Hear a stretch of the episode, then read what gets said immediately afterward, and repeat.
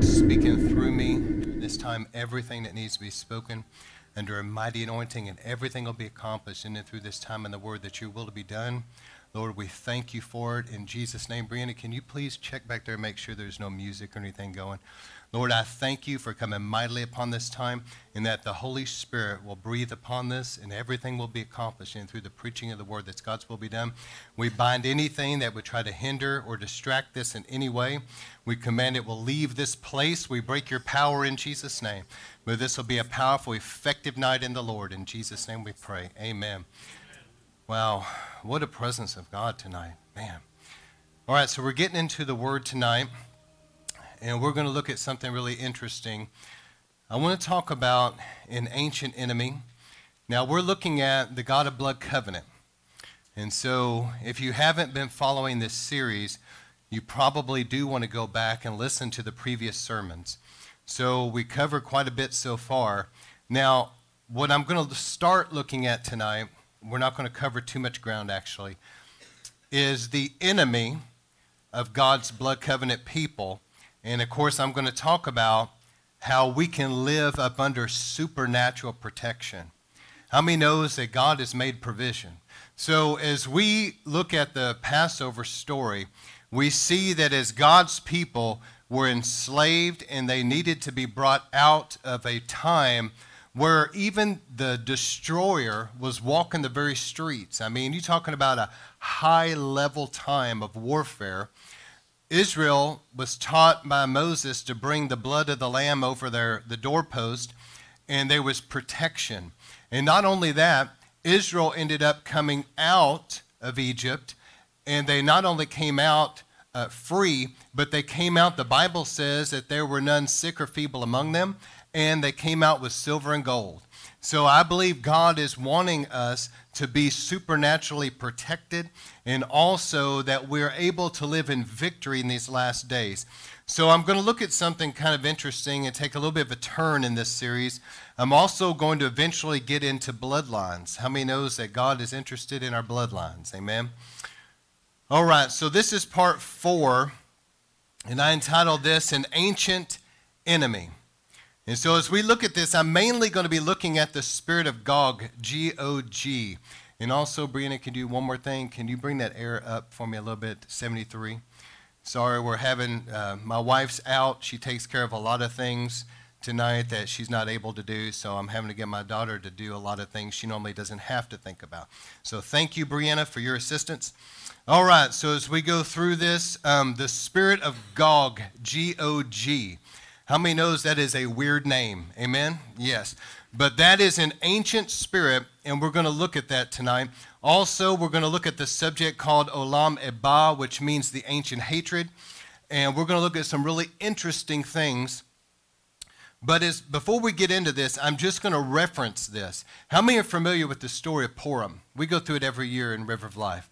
We usually celebrate that time as well, and it's a lot of fun. But the story of Purim goes like this. The children of Israel were in Persia, and a man named Haman rose up. And Haman hated the guy Mordecai. Remember the story? And he wanted to kill Mordecai. And so in that, it wasn't enough just to kill Mordecai. How many knows if you're really going to be God's righteous people, there are going to be some evil people that hate your guts with a passion. Amen. And so Haman hated Mordecai. And not only did he want to kill Mordecai, he wanted to kill every Jew just because of Mordecai, right? And so he ends up setting something in motion to do a mass extermination of God's people. And Haman had ten sons. It's really interesting.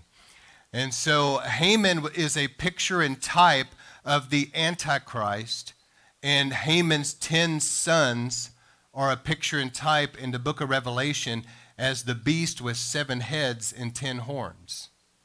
Do you see?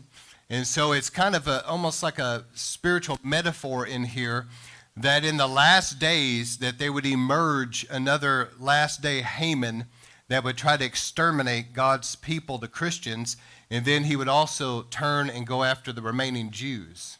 And that's the Antichrist. And so there's, you see in this, there, there's this ancient attack against God's people. I mean, all the way back. When you think about with Adam and Eve, after they sinned, that was attack number one. The devil targeted Eve with deception. But after that, the very next generation, Satan already targeted through Cain to kill Abel. I mean, there was such an assignment because God had prophesied to Adam and Eve that even though the serpent would strike the heel of the coming Messiah one day, that the Messiah would crush his head. So he knew that through the woman would come a Messiah, and he was scared maybe it was Abel. And so he already was targeting that righteous seed right there in the very next generation. So from the time of Adam and Eve all the way to the end, there's been an ancient attack of like an Antichrist type spirit that has been targeting God's blood covenant people. Now I'm going to show you something. If you follow me, it's going to take a few twists and turns. It might be a little bit different than what you're used to hearing.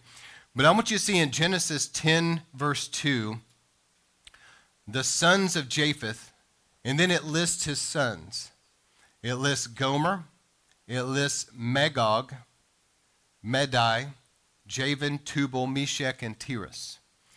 But I want you to notice there, Magog. Everybody see that? Now, it's interesting because whenever Noah, um, you remember the flood and the ark settled back down, Noah had three sons, Shem, Ham, and Japheth. How many remember this story? And so Noah took seven of the clean animals. He had to build an altar, and he sacrificed to kind of cleanse the earth from all that happened, okay? And then his sons began to repopulate the earth. Now, Shem was the one that repopulated basically the Middle East. So you have like the Arabs and the Jews all the way down to um, the Far East with China. You, all of that area goes back to Shem, okay? And then those that moved up north into what we would know as like Russia and the old Soviet Union area, that was Japheth, okay? I'm gonna come back to him in a moment.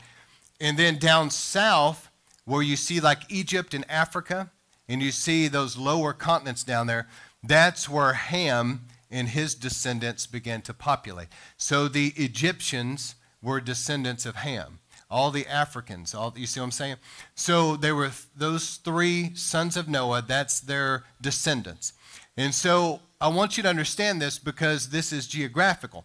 And so with the sons of Japheth, they he moved up north into Russia, what we know as Russia today. And one of his sons was named Magog, and Magog began to populate that very area known as Russia today. Gomer began to populate Eastern Europe, what we kind of know as the Ukraine, and then that area of Eastern Europe in there, okay? And so when you understand that, I want you then to look at Ezekiel because it's going to make a little bit more sense as to what God was saying. In Ezekiel thirty-eight and thirty-nine, the Bible begins to predict that in the last days, there would be an attack against the nation of Israel called the Gog Magog War. I may have heard of this.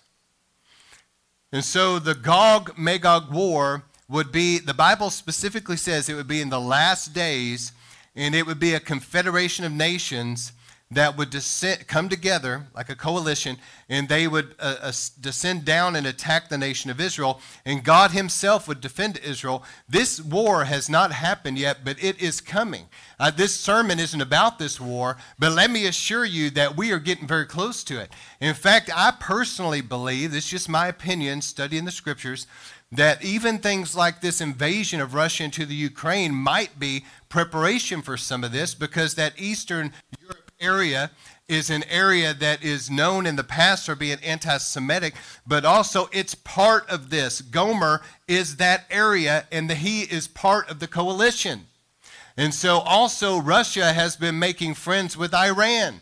Who would have ever thought, and that again goes along with this war. So you can see that Bible prophecy is beginning to come together in this area of the Gog-Magog war. So look at Ezekiel thirty-eight, two through three. It says this, Son of man, set your face toward Gog. So picture Ezekiel as he begins to turn toward the north And he begins to look toward the north from Israel in that area, okay? He's looking northward, and he begins to prophesy. And he was in captivity at time, I understand this, but he begins to prophesy, and he says to the land of what? Magog. But look at what it says here. Set your face toward Gog, G O G, of the land of Magog, the prince of, and then he lists these, Rosh, Meshech, and Tubal, and prophesy against him. Everybody say him. You're dealing here with a spirit. You understand that Gog is a principality. What people haven't really considered a lot of times is there every nation has principalities at work in them. That even right now, even though you may not see this, that Putin, for example, is being impressed upon by the principality of that region, which the Bible calls Gog. Have you considered that? He's not just acting on his own initiative, but something is influencing him to do things. So let me read this again. Son of man, set your face toward Gog. So picture him turned toward the north, the, in the land of Magog, which is Russia. And he calls this spirit of Gog, the principality there. He says he's the prince over Rosh, Meshech, and Tubal. And prophesy against him. Thus says the Lord, I am, I am against you, O Gog, prince of Rosh, Meshech, and Tubal. So there's this ancient spirit, this principality, that has been bent, if you will, through the ages to be against God's blood covenant people, in particular to try to stop the coming of the Lord Jesus Christ. You understand that from the time Satan heard that prophecy in the Garden of Eden, he has been strategizing, how am I going to stop this Messiah?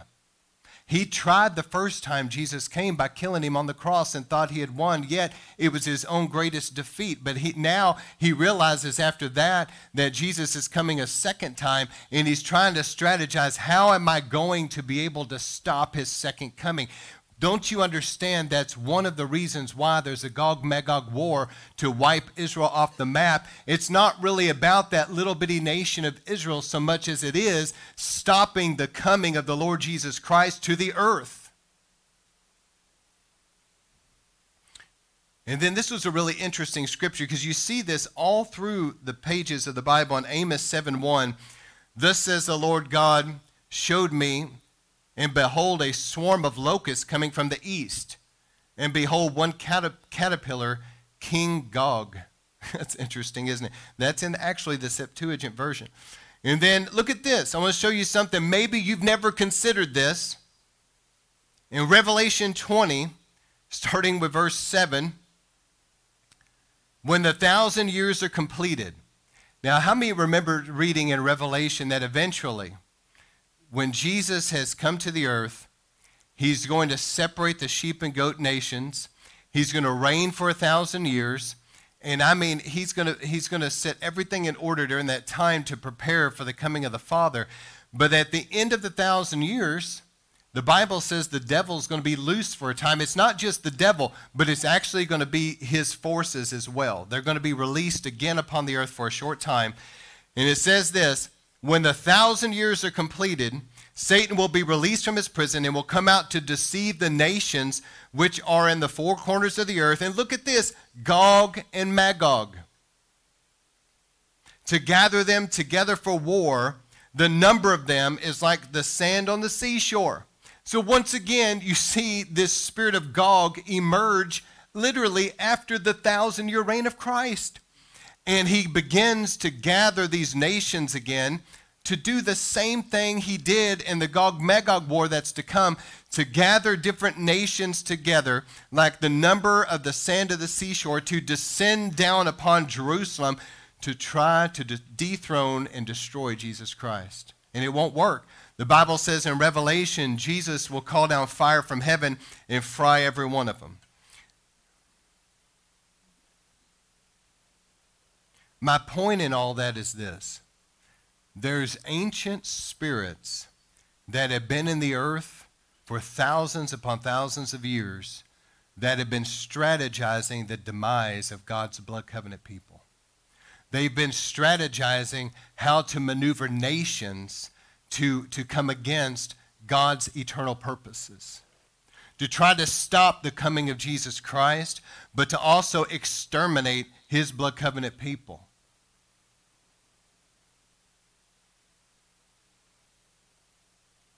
And you can see this down through the ages, because also when you look at the scriptures, you see that, as already mentioned, what about Cain killing Abel? What about the strategy of the enemy in the creation of the whole Nephilim, that literally the earth was so polluted that it said about Noah that he was the only one, him and his family, whose blood was still pure, perfect in his generations. In the Hebrew, his bloodline was still pure.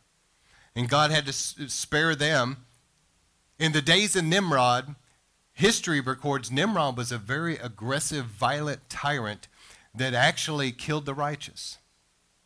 There's some Jewish writings that's not in the Bible, but says that Nimrod knew that there was something special about Abraham and sought out Abraham to kill him and captured him and his brother. And he was successful at killing his brother, but Abraham was supernaturally spared and delivered. And that's why, this is Jewish writings, it's not in the Bible, but that's why when Abraham left, he took Lot with him, because he felt bad about his brother's death. He felt somewhat responsible. And so he took his son with him to take care of him.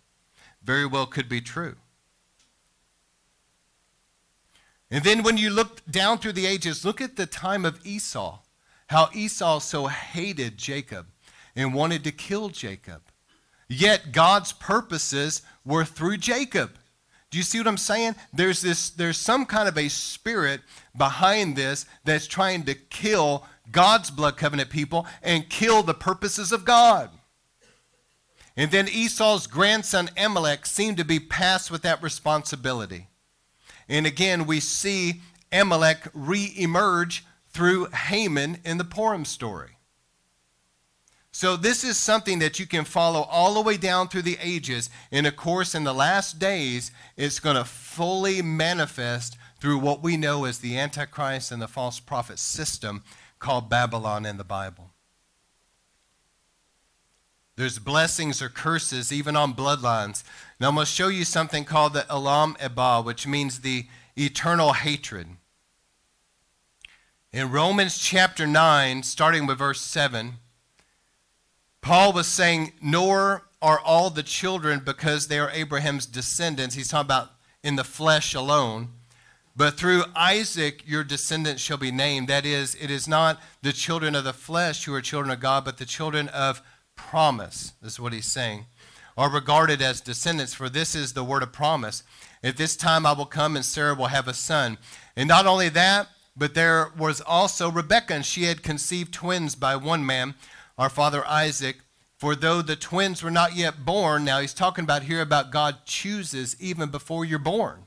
And he says, even though they were not yet born and had not done anything good or bad, so that God's purposes according to his choice would stand, not because of works, but because of him who calls. It is said, the older will serve the younger, just as written, Jacob I've loved, but Esau I've hated. So Jacob and Esau is another example of how um, God began to move so powerfully through Jacob, but yet Esau had so much hatred and wanted to pursue and kill Jacob. And you can see, it's really interesting to see this final thing I want to talk about, and then I just want to share from my heart about the blood covenant. But it's interesting to me that God did this so many times in the scriptures. Think about how Abraham's first son was Ishmael, but yet God didn't choose Ishmael. He chose his second son, Isaac. And so God bypassed. And you think about also with Jacob and Esau, as I've already mentioned, that Je- Esau was born first, but yet Jacob w- was the one that was chosen. It's kind of interesting that David had all these sons, I mean, I mean, I'm sorry, David's father had all these sons, yet David, who was the youngest, was the one that was chosen by God. Now, I'm just showing all of this for this purpose. down through the ages, God's hand has always been upon his blood covenant people. He has a chosen people. He has a remnant people. He has an elect. Is everybody looking this way? Give me your best here tonight. Let me, let me really bring this home because this is so important. God has a remnant. God has an elect. And among his people, there is also always going to be an enemy to God's blood covenant people. And that enemy, you can see it, for example, in this manifestation of that prince Gog, G O G, which I believe is a very anti-Christ principality. But you see it set up all through scriptures and down through the ages. Just like, for example, in the nation of Israel, you see that in the book of Revelation, that beast had seven heads. Isn't it interesting that down through the ages, Israel had seven major enemies? Israel had first the Assyrians and then, you know what, Babylonians, all the way down through the ages. But they had even Egypt, I'm sorry, but they had seven major enemies.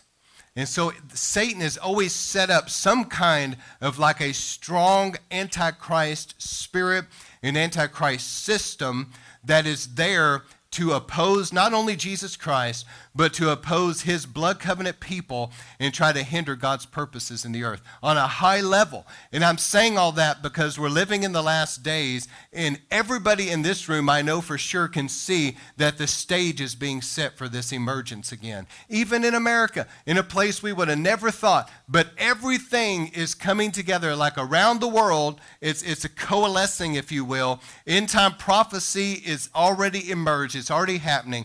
There's some kind of an ancient antichrist spirit that is emerging very strong, and it is something that's trying to push agendas that God is very much against. And it's also trying to suppress and come against God's blood covenant people. How many can see that? You even see that very strong through the L G B T movement in our day, don't you? And so with all of that said, the reason I'm preaching on the God of blood covenant is because just like I opened this sermon with tonight, I believe that we can come up under the shadow of his wings. Just like in Psalm ninety-one, David talked about, I find refuge under the shadow of his wings. So there's a table in the presence of our enemies. You know, if you were, which we are priests, okay, in the new covenant, but let's go back to the Aaronic priesthood. Even if there was war that was going on out there in the, the military of that time under, let's say David was at war, the priesthood could still go into the tabernacle and they would be underneath what they called the Mishkan, the covering there. They would go up in there and they could eat of the table of the bread of presence and drink of the fruit of the vine, and they could be in the presence of the Almighty. I believe that that's the same thing for you and I right now. Even though there's going to be all kinds of warfare and all kinds of craziness that's going on in the world, we can still kind of tuck away under the shadow of Christ's wings, if you will, under his presence. And we can be a people that understand blood covenant. And I'm going to tell you, for me personally, as I have spent time in prayer and I come up under the glory of the Lord, and as I'm taking communion, and as I'm taking up the communion table and I'm just kind of going through the various promises, just like we do here when we take communion together, as I'm going through and I begin to quote these scriptures, and I talk about how God has justified us and sanctified us and made us the righteousness of God in Christ, and I begin to quote scriptures about how God forgives us and cleanses and washes us and, and covers us up under his blood. And all, there's a power in that as we take communion and we're confessing the word of God, that we're bringing our lives up under the blood, and there's something so powerful in that. How many have experienced that as you take communion either on your own or at church? You sense something so powerful about that. And then you move from that to other promises. You think about Galatians three thirteen, how Christ has delivered us from all Satan's kingdom and brought us up under the blessings given to Abraham. And as you're quoting those scriptures and you're being set free, it's like everything Satan has had in my life is broken off my life. And we move into the blessings given to Abraham. And then I think about the healing, that everything Jesus paid for on the cross for us, that by his stripes we are healed. And you begin to go through these different scriptures. And I think about all these different things as I'm meditating on the word, and as I'm speaking the word of God, and as I'm confessing the word of God, and as I'm bringing my life and my family up under the blood of Jesus. It is so powerful, as everything in my life comes up under the blood of Jesus. How many knows the devil hates preaching like this? Amen. I mean... And so we come up under the blood of Jesus, and there's so much protection. The word of God begins to insulate your life. Every area of your life is moving into those blessings and promises, and it's such a powerful thing. And listen, as we as we take com- communion together in the uh, as a church, I want you to understand that there's something so awesome and powerful that's happening in our lives individually and in our churches. We're doing this because the blessings of God, the promises of God, everything Jesus paid for us to have, no matter all the craziness that's going on in the world, we can come up under that blood, and we can find supernatural protection and provision in Christ. How many knows what I'm talking about? Amen. Listen, I'm hoping that this is hitting home. I've, I don't know if I've ever had this many distractions while I'm trying to preach in the history of that I can remember. Satan does not want people to hear this tonight, but it's still getting recorded. It'll still get out there. But let me tell you, what I'm preaching on tonight is so powerful because we're moving into times of spiritual warfare, that as the days continue to grow darker and darker, the church may end up having to go underground, and people are going to possibly have to meet in secret. People are possibly going to have to meet in small, just like the early church was not these big churches. I know people always think with the mindset of America about mega churches and all this, but let me tell you, the early church in the book of Acts met in homes, and they were smaller numbers. And that's where the real power really was. It was more family-based. And they, they operated in the gifts of the Spirit, and they saw tremendous things. And they actually, that church turned the world upside down. This church today may have a lot of fluff and a lot of other things, but they're certainly not turning the world upside down. Anyway, so as we're looking at this tonight, we're we're going to be moving into these last days, and there's all this stuff that's going on in the world. There's going to be tremendous spiritual warfare. There's going to be all this, this danger. There's going to be persecution. But I believe that as we come up under the blood of Jesus, and we understand the God of blood covenant, and we understand our covenantal promises in him, then I believe there's going to be a supernatural protection. How many believes in supernatural protection? And so I close with this tonight, that as we're talking about um, the supernatural aspect of this, just like Israel in the days of Passover, they were supernaturally protected from death and destruction. How many knows it was a supernatural thing? And so there was that hedge of protection, number one. Number two, they also came out of Israel healed. They was, or out of Egypt healed. There was supernatural healing that took place as they celebrated Passover. Because you know as well as I do that many of them living in abstract poverty like they did and as slaves, you know they had a lot of health problems. But they came out of there healed, according to Psalms. And also they came out with silver and gold. They came out prosperous.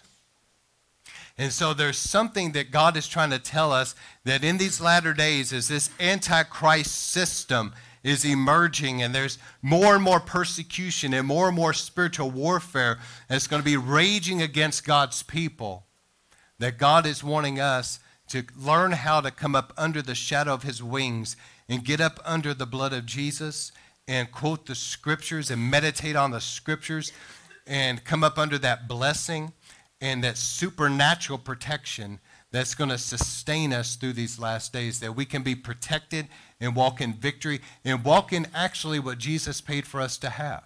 Amen. So, Lord, I just thank you for your word tonight. I thank you for hearing and answering this, the prayers over this sermon, that everything's going to be accomplished in and through this, that your will to be done. Lord, as this goes out tonight, everywhere it's supposed to get, everything it's supposed to accomplish, Lord, this will be powerful, effective, and fruitful.